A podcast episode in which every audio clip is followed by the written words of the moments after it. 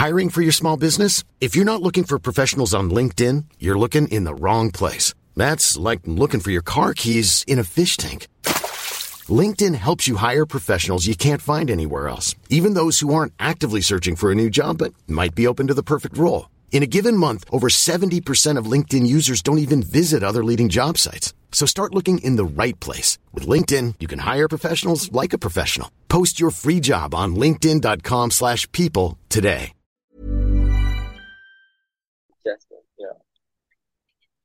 Halo pendengar GGMI Podcast, baik lagi bersama kita berdua. Dan pada episode kali ini masih dalam suasana menyambut bursa transfer musim panas tahun 2023-2024. Kita sekarang bergeser ke posisi yang menjadi favoritnya Alvin di musim panas ini karena ada agenda terselubung. Ingin menggeser sosok David De Gea sebagai penjaga utama di musim depan. Nah, kali ini kita akan bicara masalah satu orang kiper yang mungkin secara nama kalau dibandingin sama Onana, Diogo Costa, David Raya, mungkin masih dua tier di bawah secara popularitas dan mungkin juga kualitas ya. Tapi yang terakhir bisa kita perdebatkan yaitu adalah Bart Verbruggen. Namanya agak semis-semis ini ya apa namanya Scotland Dennis ya. Coba kita lihat uh, bagaimana kira kiprah Bar uh, Verbruggen, sorry gue agak belibet, yang sekarang masih berstatus sebagai penjaga gawang di Anderlecht. Silakan Vin, tanggapannya Vin. Iya ya, um, ini memang agak mengejutkan ya karena kita sebenarnya sepanjang musim dari musim lalu juga dikaitkannya dengan kiper yang tier satu gitu kayak David Raya, ya dia udah bilang ya Onana, Diogo Costa, bahkan pernah juga sama Manuel Neuer ya. Jadi memang kiper-kiper yang siap langsung masuk menggantikan David De Gea. Nah, cuma masalahnya kan meskipun udah berkali-kali blunder, sepertinya um, kontrak baru untuk David De Gea yang dengan pemotongan gaji ini sepertinya memang tidak terelakkan ya.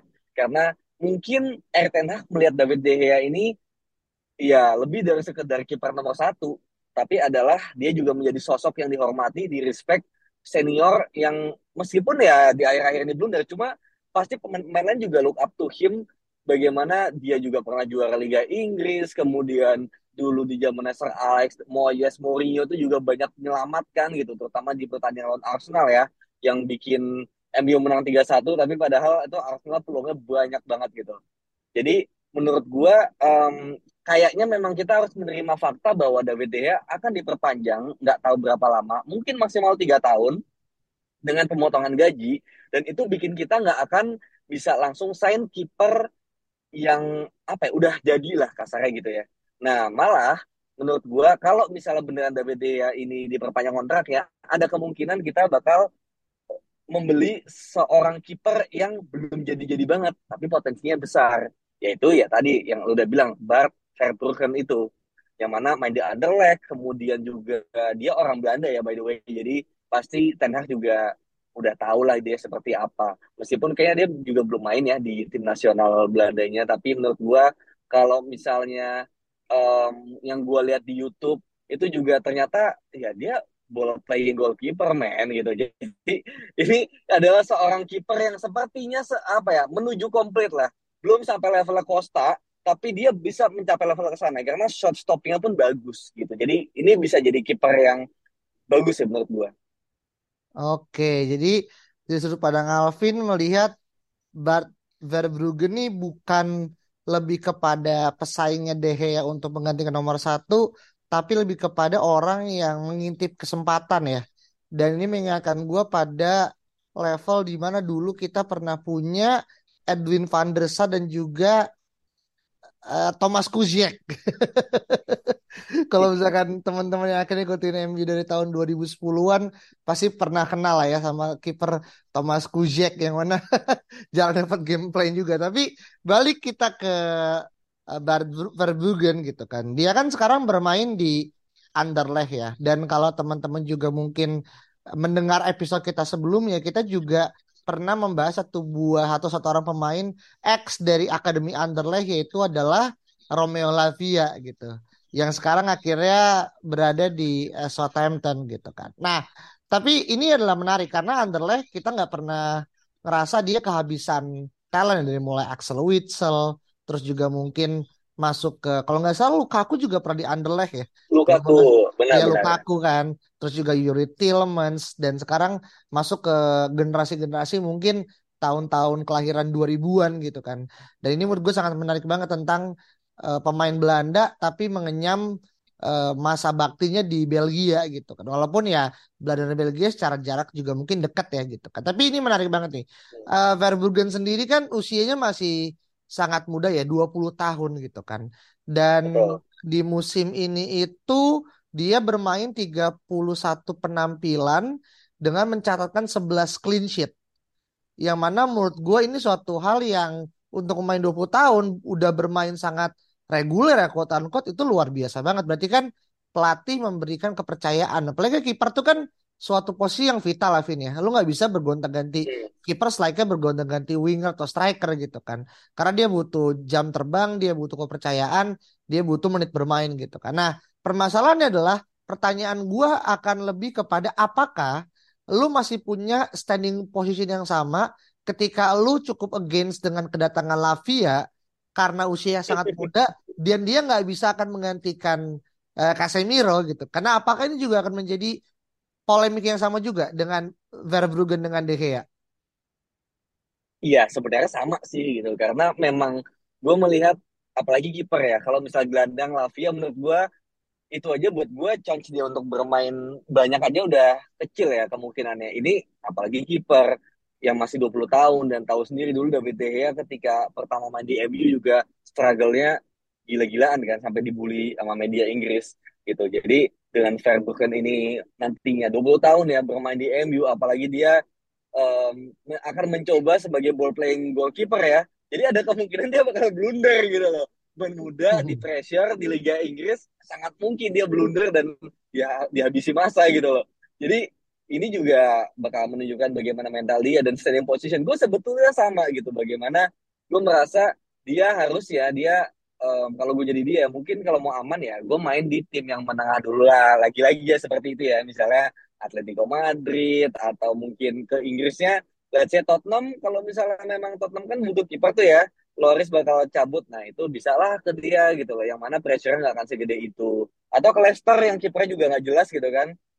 Kemarin ditinggal Kasper Schmeichel bisa itu ke situ kalau misalnya degradasi. Jadi menurut gua sebaiknya memang begitu kan untuk uh, meningkatkan pengalaman um, kemudian juga meningkatkan skill juga.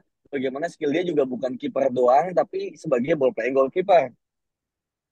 Kayak gitu.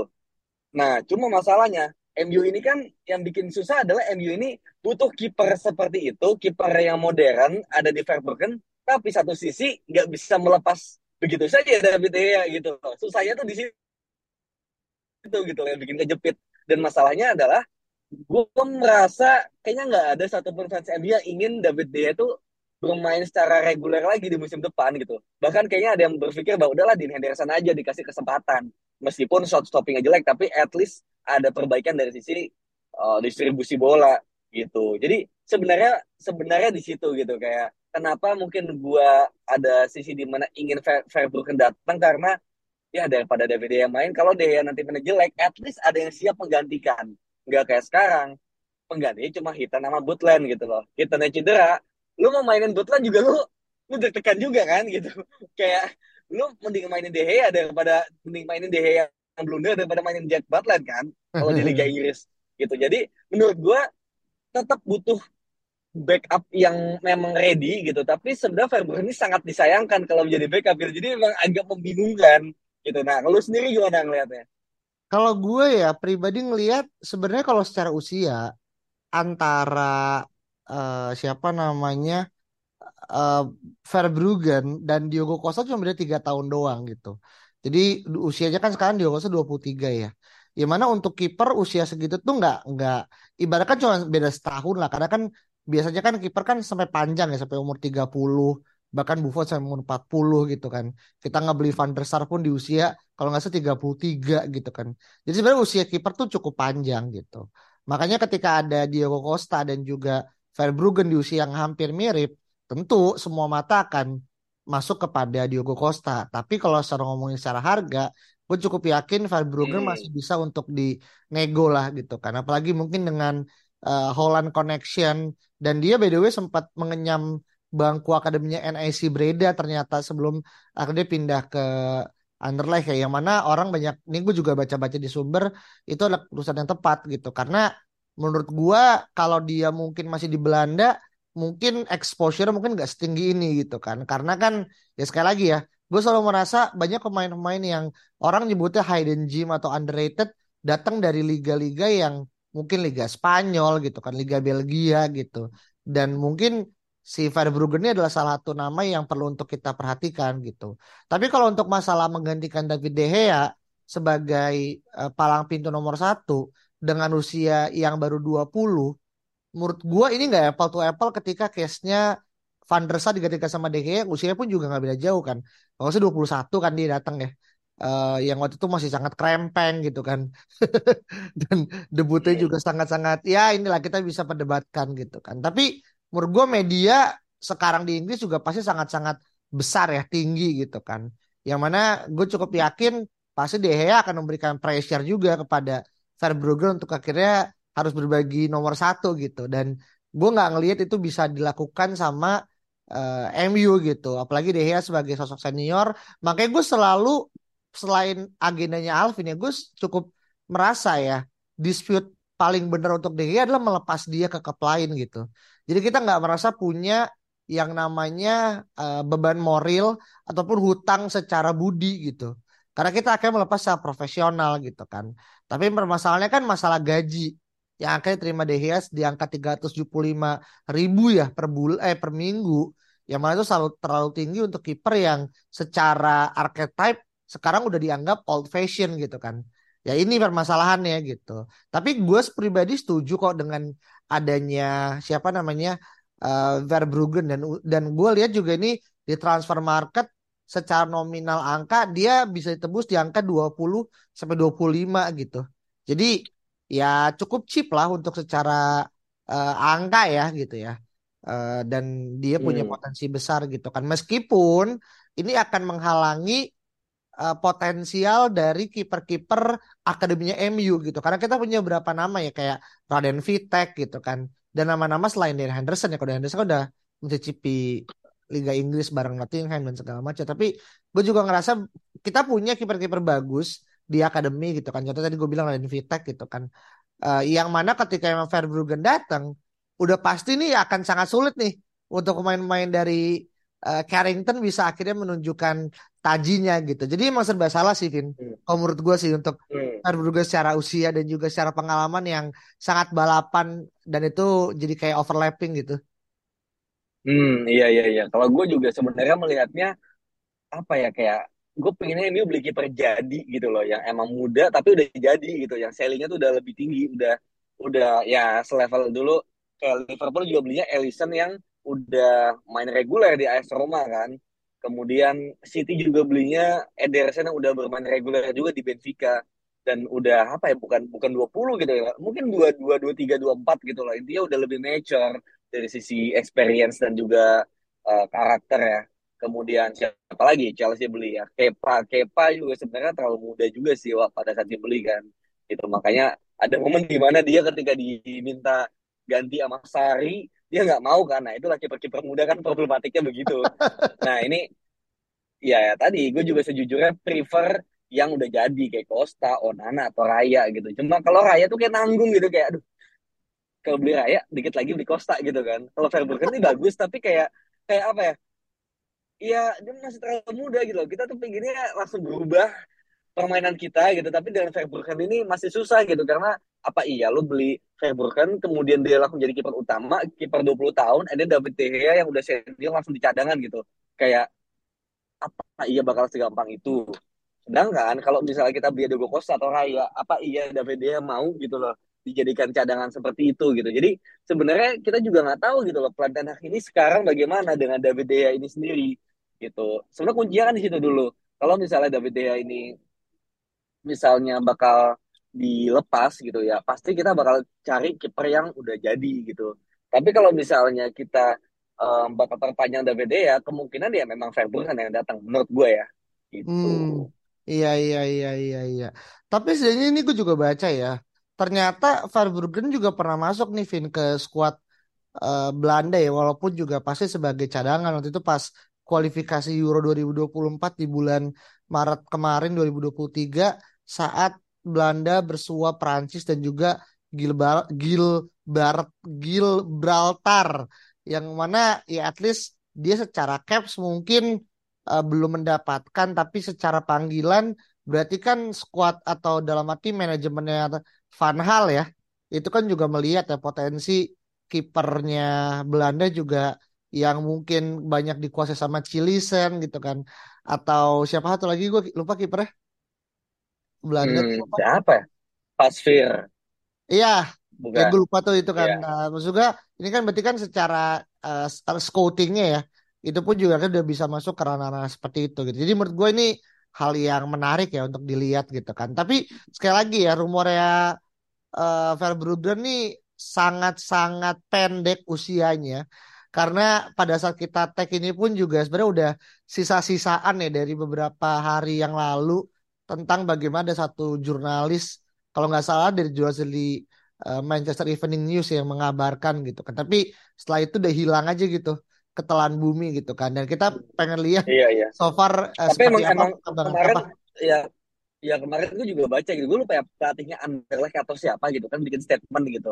Katanya memang eh, dia mengomentari berita tentang uh, Verbruggen ini kan kepindahannya ke MU dan kata dia gue kalau jadi Verbruggen juga mau banget pindah ke MU gitu. Dan malah katanya bakal bisa menggeser David Gea karena Verbruggen ini sangat-sangat berpotensi gitu. Gue lupa itu yang ngomong siapa ya. Apakah memang jubir Anderlecht atau pelatihnya atau siapa atau agen gue lupa tapi dia ada uh, kutipan lah ya kutipan atau sedikit wawancara dari pihak sana gitu yang gue lupa siapa gitu ada beritanya ke waktu itu. Gitu. Hmm, I see. Oh, berarti agendanya masif ya. Yang ingin menggantikan Dea masih nggak cuman lo doang nih, tapi juga orang-orang di luar sana saling berkonspirasi menjatuhkan dinasti De Gea yang udah 12 tahun ya. Dan nggak kerasa ya, maksudnya dari kita SMP gitu kan. Maksudnya sekarang udah udah kepala mau tiga, De Gea masih ada di sini gitu kan. Jangan-jangan gue ngerasa ketika Gea masuk seumuran sama kita gitu, tapi nggak tuan dia. Iya iya iya. Ya, Iya, ini makanya eh, menarik ya masalah kiper nih selain pasti akan di diprioritaskan ya, tapi juga pasti headache-nya atau pusing kepalanya Ten Hag lebih kepada bagaimana mengatur keadaan di luar ruang ke di luar lapangan ya atau di ruang ganti gitu kan. Eh, karena tentu eh, ini perlu didilan tingkat tinggi ya tentang bagaimana kita memberikan jam terbang dan juga jam main kalau Verbruggen jadi datang gitu kan. Dan dia pasti nggak pengen datang ke MU mengenakan kostum nomor 23 dan berharap akan main di Piala FA gitu atau Piala hmm. Carling gitu kan. Gimana Iya, gue ya, ya memang memang seperti itu. Kalau misalnya Verbruggen datang, ya gue sih mi- mikirnya juga mainnya mungkin di Community Shield gitu, misalnya juara ya gitu kan. Ya, iya Mainnya iya di iya. Community Shield, kemudian mungkin eh, pertandingan debutnya mungkin setelah itu di eh, Piala apa Piala Liga gitu. Kalau di Liga itu gue masih tidak melihat itu gitu. Makanya kayak sebenarnya nanggung banget. Kita kan pengen melihat sesuatu yang berbeda nih musim depan gitu. Kecuali emang Verbruggen ternyata sesiap itu gitu loh untuk langsung menggantikan TBDH dan sebagus itu gitu ya gue nggak yakin sih bakal bakal langsung se dikasih itu tempatnya kecuali memang dia adalah Diego Costa gitu atau David Raya atau Onana itu pasti langsung dikasih gitu Iya, iya, iya. Tinggal kita lihat ya, bagaimana akhir rumor ini akan terus berkembang dan kita pantau terus dan juga mungkin kalau teman-teman punya pendapat berbeda dan juga pandangan yang unik tentang Verbruggen sebagai permuda potensial dari Belanda yang usianya sekarang masuk kepala 20 ya gitu. Silakan untuk punya komen. Dan terakhir Vin untuk masalah posibilitas dan juga visibilitas Verbruggen KMU dia angka berapa Vin? wah kalau eh, posibilitas ya gue melihat kayaknya David dia memang bakal diperpanjang sih feeling gue ya gitu. Kalau dia diperpanjang ya kemungkinan beli Verbruggen dan melihat budget juga ya yang terbatas gue nggak yakin si Costa bakal ditebus gitu. Dan ini sangat disayangkan ya karena Costa ini kan rilis clause ya 65 juta gitu. Jadi aduh sayang banget sih kita melewatkan dia um, gue pengennya sih tetap Costa ya tapi gue melihat uh, rasionalitas dan juga uh, berpikir secara realistis ya. Kayaknya memang Verbruggen ini mungkin banget sih untuk ke MU gue kasih 6 sih.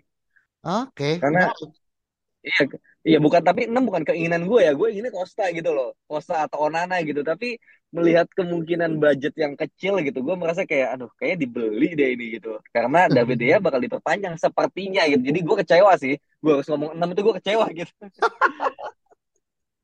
Iya ya, orang ngomong dua, kita ngomong dua kecewa karena kekecilan, orang ngomong enam juga kecewa karena sebenarnya ada udang di balik batu yang akhirnya menjadi agenda setting gitu kan.